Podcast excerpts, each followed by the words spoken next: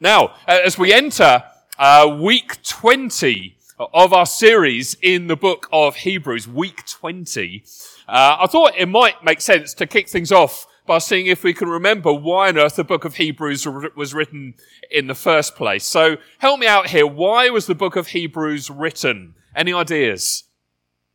Hopefully there'll be some. Or else we'll have to rewind to week one and start all over again. And I'm sure you don't want that. Why is it written? Some of the reasons. Aha, yes. Uh, see, I'm, uh, doing all we can to help you, to express that Jesus is greater. Yes. Any other reasons?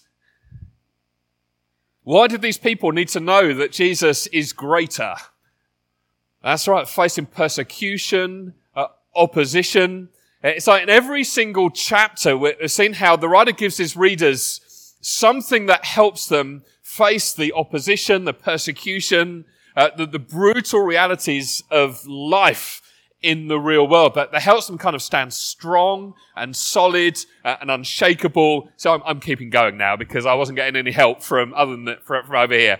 Uh, helping them to, to stand strong and solid when everything around them is shaking and falling apart. That's why the book was written. Now, just to warn you, as we enter the final chapter now, chapter 13, I've got to say up front, uh, it's going to seem slightly different to the rest of the book. As we read through it, uh, it's pretty much going to feel like a random to-do list. And on the surface, at least, it doesn't seem to match the depth and the power of the previous 12 chapters. But what I want to show you this week Uh, and the next couple of times I preach through August as well is that this chapter is every bit as profound, if not even more so than everything that has gone before. Now, just to pick up where we left off last time, chapter 12 ends with these words. Verse 28, since we're receiving a kingdom that is unshakable, let us be thankful and please God by worshipping him with holy fear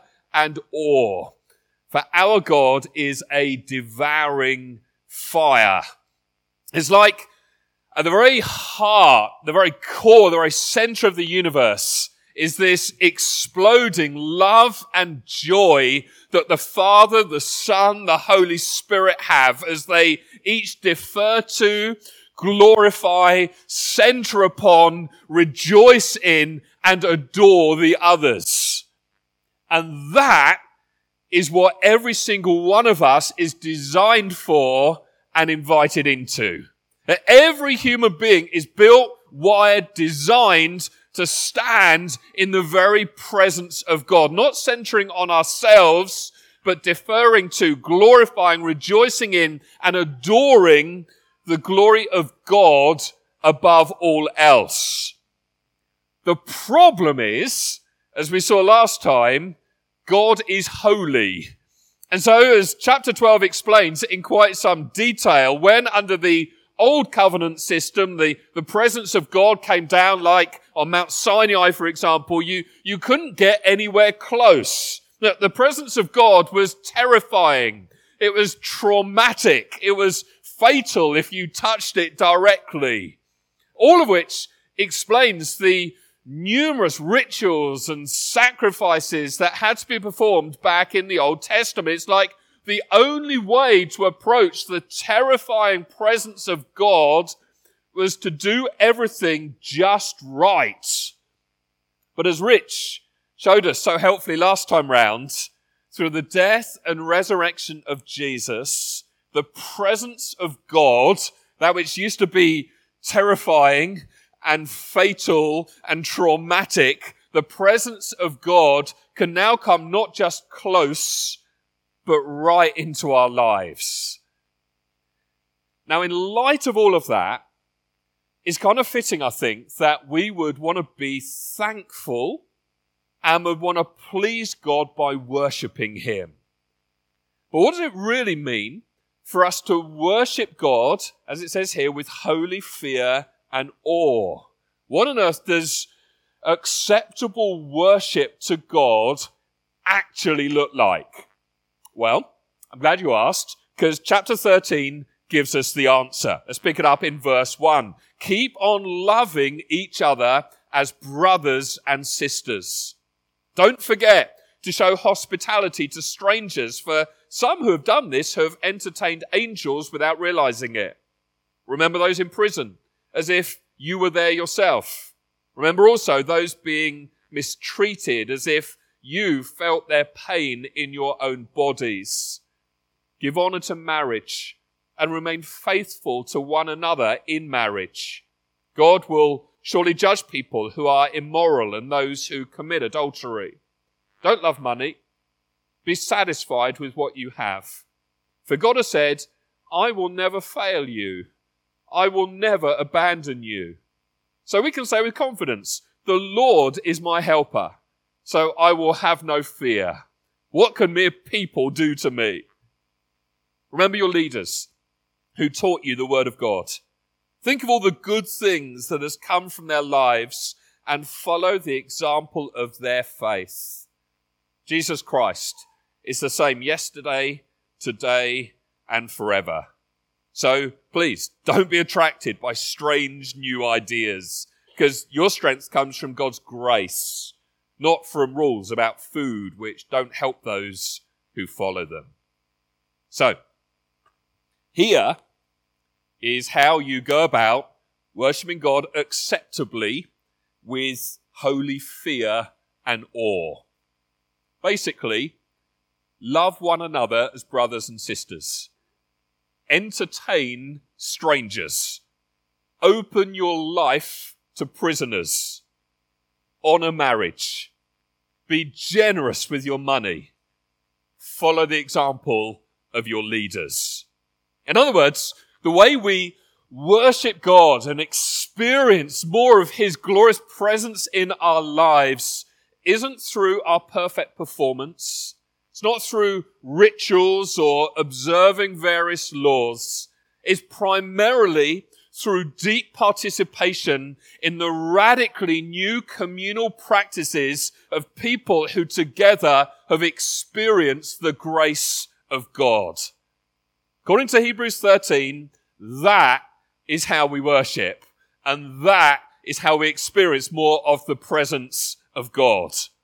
Or to put it another way, if you just trundle along here for a service on a Sunday, but you're not in your day to day life part of a deep, intimate community with other people who have experienced, like you, the grace of God, you are neither fully worshipping God nor properly experiencing the devouring fire and power and presence of God as He intends.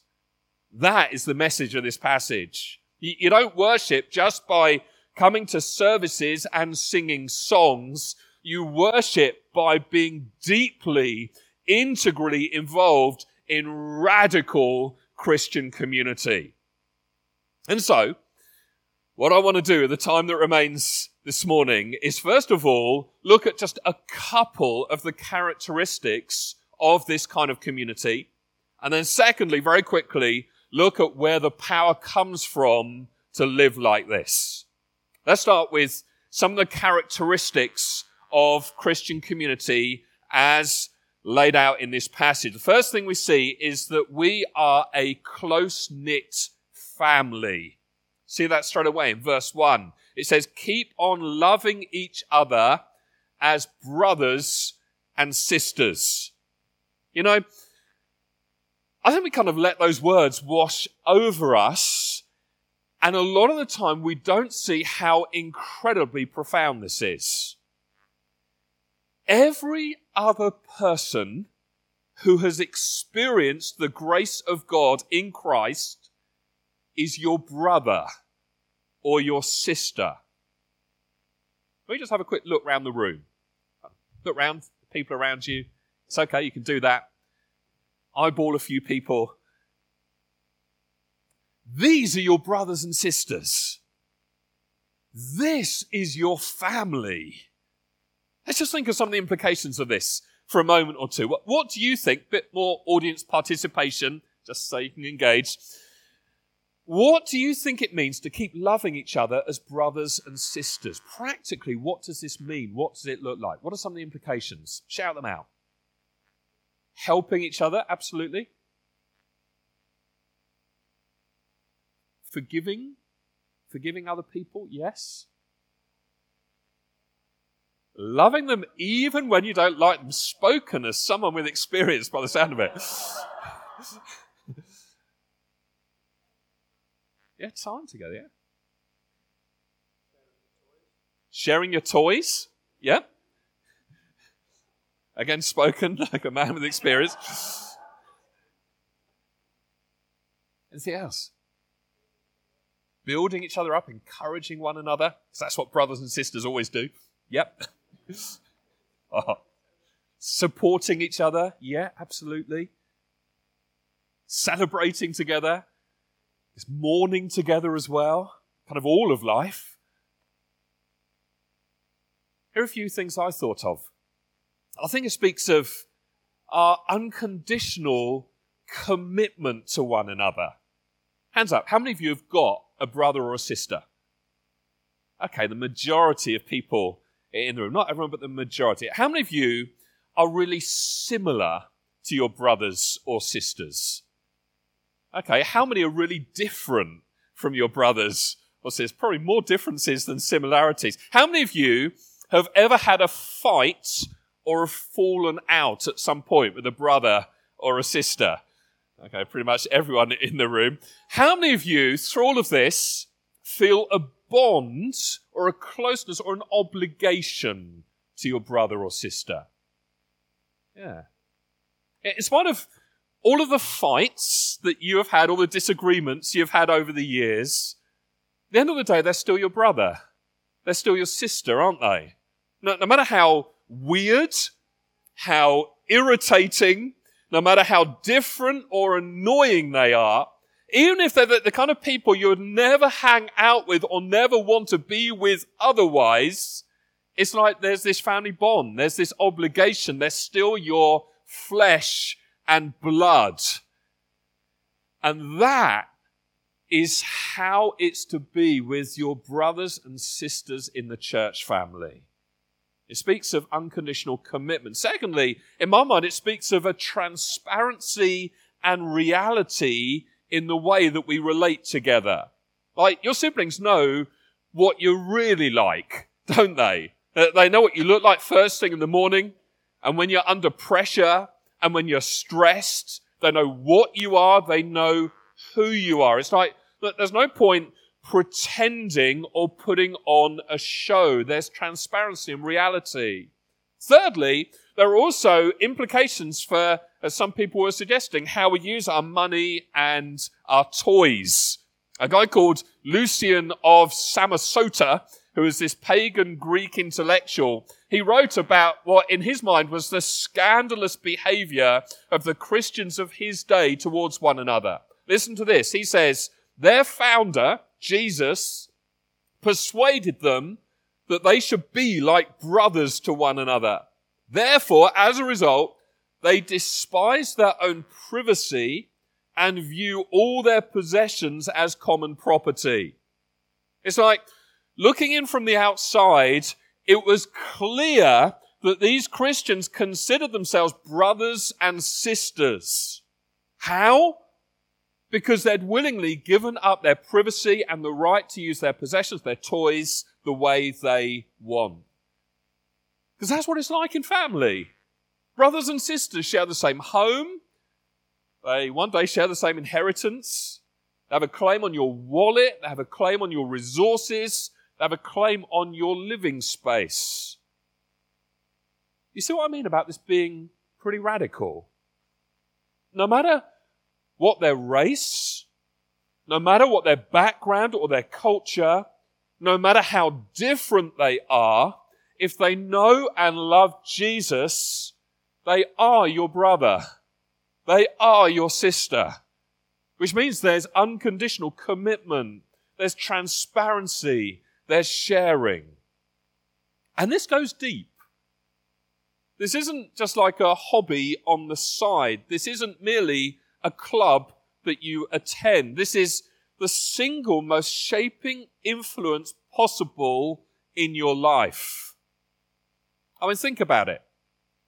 If you're a member of a club, you relate around a single point of interest. It's all quite narrow, isn't it? For example, uh, any train spotters here? No train spotters. Okay, I'm safe to give this illustration. If you're part of a train spotting club, and one of the members starts advising you on the intricacies of your private life, like, I don't know why you're dating her. She's no good for you. You're, you're probably going to turn around and say, excuse me, we're, we're here to talk about trains. Mind your own business.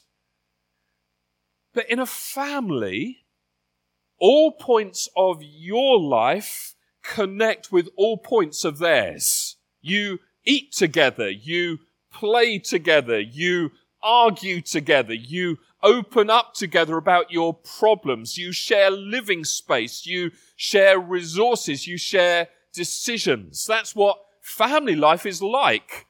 And it can't help but shape you. Like, I wouldn't be the person I am today without my family. It's like our individual personalities draw out different things in each other. I literally would be a different man standing here if I wasn't married to Helen. And I think this happens in other relationships too. As Hannah Anderson puts it, human community is dynamic in ways we don't always recognize. It's alive and it's beautiful. Here's my point. If you merely come along here to a service every Sunday, I don't know, perhaps you are drawn by the coffee or by the kids' work or you like the teaching or the style of worship. You, you come along regularly, but you don't give up your privacy. You, you don't become accountable. You, you don't actually get into deep relationships where your personal lives are connected to other people, other brothers and sisters, then you are merely part of a Christian club. You're not part of a Christian community or family. And you're not going to be shaped anywhere near as much as you think. You know, from time to time, I hear people say that the preaching here at Church Central is inspiring or challenging. And that's all well and good. I'm always up for a bit of encouragement. But if you're not part of a community where you are pounding this truth into one another, and together you're grappling with the implications of how does this apply in real life? And you're holding each other to account and you're working through your differences at the same time, then you're not really learning a whole lot. I tell you, unless you are relating to other brothers and sisters at a family level, the empowering presence of God isn't fully working in and through you.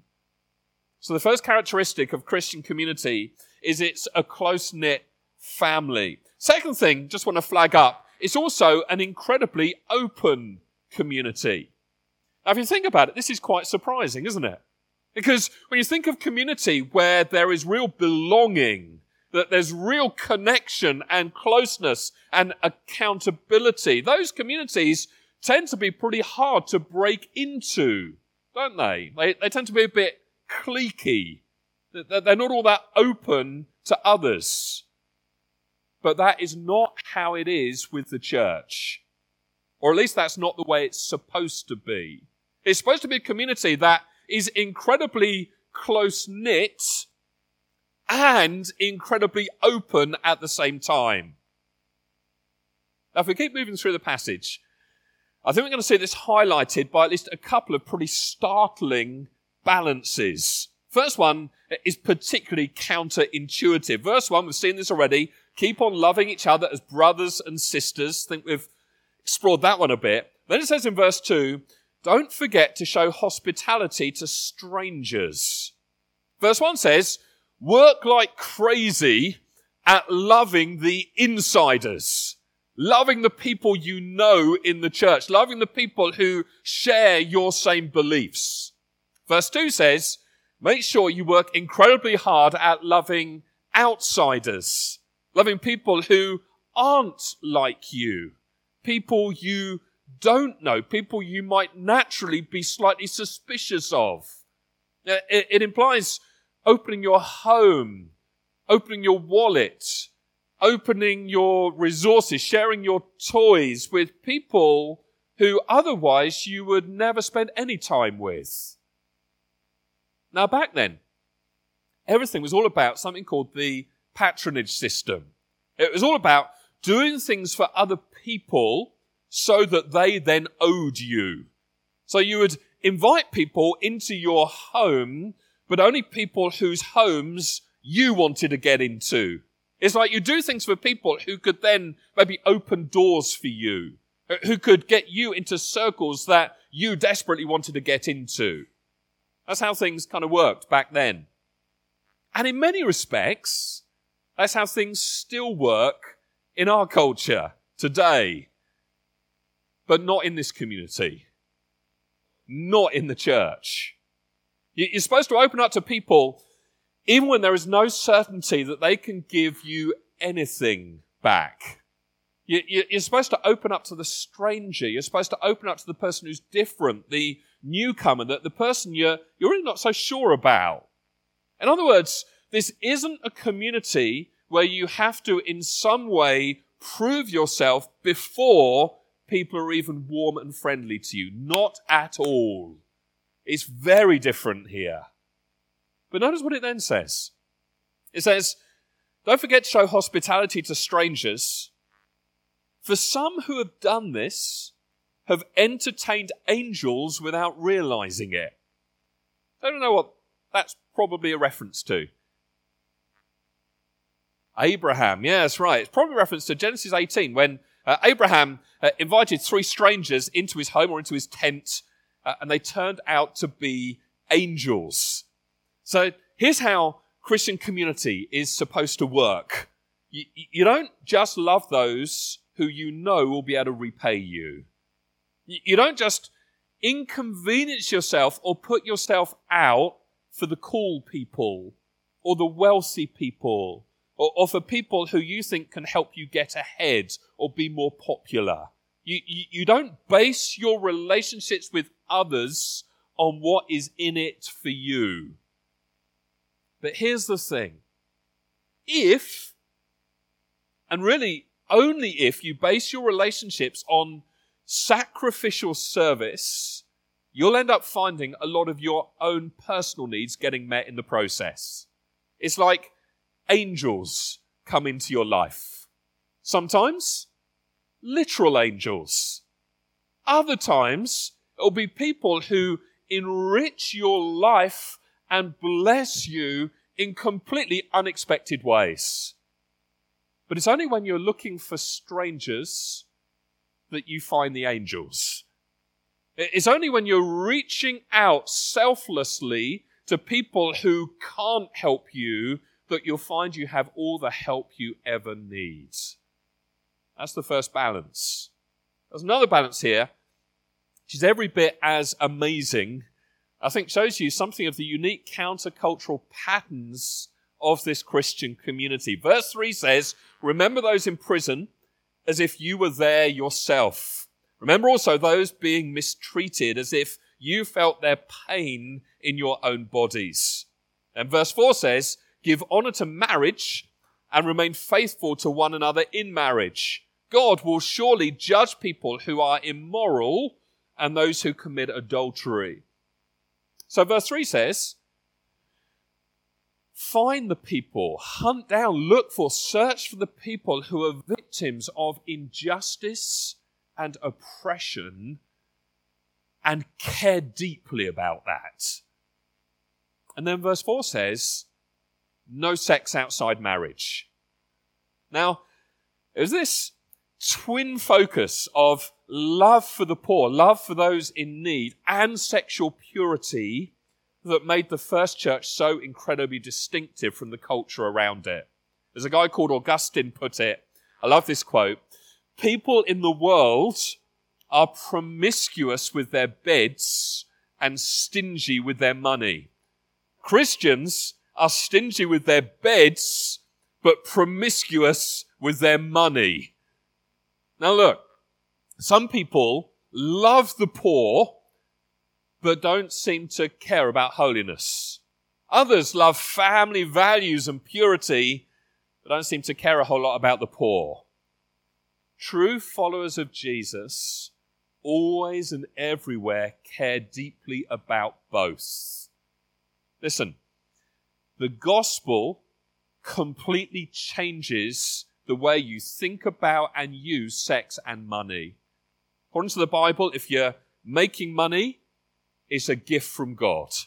It's not ultimately yours. It's not primarily for your own individual selfish happiness. It's ultimately for the purpose of building up community, building up, encouraging, supporting people who are weaker, who have less, strengthening in some way like the whole social fabric.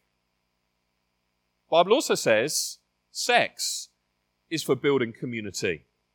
You do not have sex with somebody who is not first willing to commit himself or herself exclusively to you for the rest of their life. And that commitment is called marriage. Again, it's all about community, it's all about family. The world says your money is nobody else's but yours. You've earned it, you have a right to it, and your sexuality belongs to you. It's for your own personal fulfillment. You should be able to be free to do what you want with it. But for those of us who have experienced the radical unselfishness of Jesus in making a way for us to be saved, I think we're going to see things very differently. We're completely set free from the selfish individualism that so characterizes the world around us. The question is are we going to unthinkingly allow the world to squeeze us into its mold, or are we going to allow the gospel to shape us into a radical new kind of community, unlike anything else the world has ever seen? Don't know about you? I'm going to hunt down the latter. I want to be part of that kind of community, that counter cultural, gospel centered community.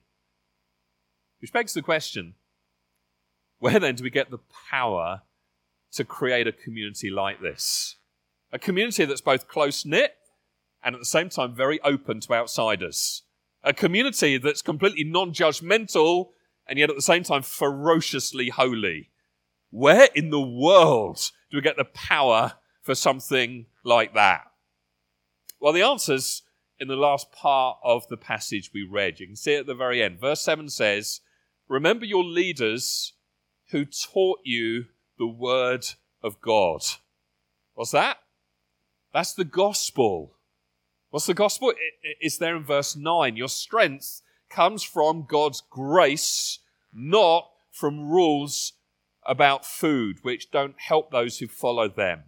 In other words, you are saved by grace, not by your works, not by your performance. And if you really want to see how that is the dynamic for the creation of this unique new community, take a look at what it says in verse 5. It says, Don't love money. Kind of looked at that already. Be satisfied with what you have. And here's the reason why. For God has said, I will never fail you. I will never abandon you. What this is saying is there is something that happens on the inside, something that happens internally to a believer in Jesus that frees us from the love of or worry about money and stuff.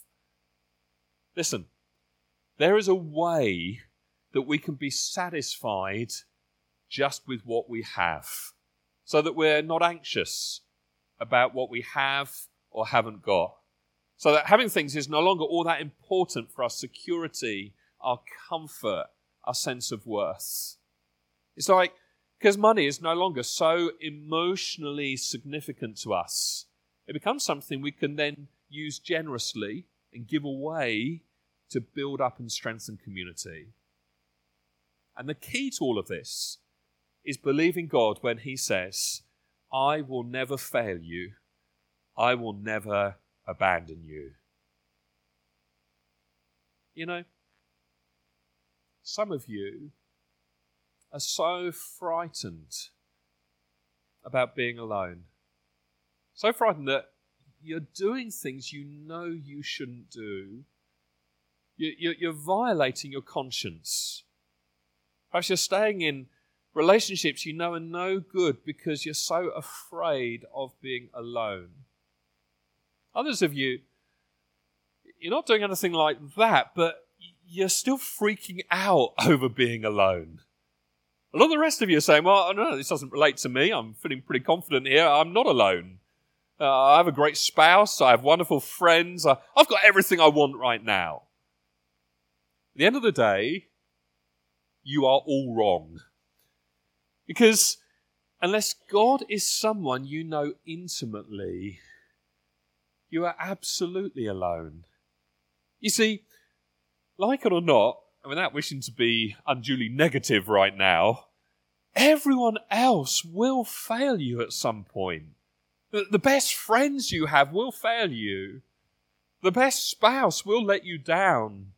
Best parents will fail you in some way. But you think, well, that's a bit harsh. I mean, what are you talking about here? Well, first of all, a lot of them will fail you because of their flaws, because of their weaknesses. That they simply will not be able to stand up under the weight of the expectation you place on them. But more than that, without wishing to be morbid, they will either all die on you or you'll die before them. Do you know what? At the point of death, ultimately, in a deep way, you will face it alone.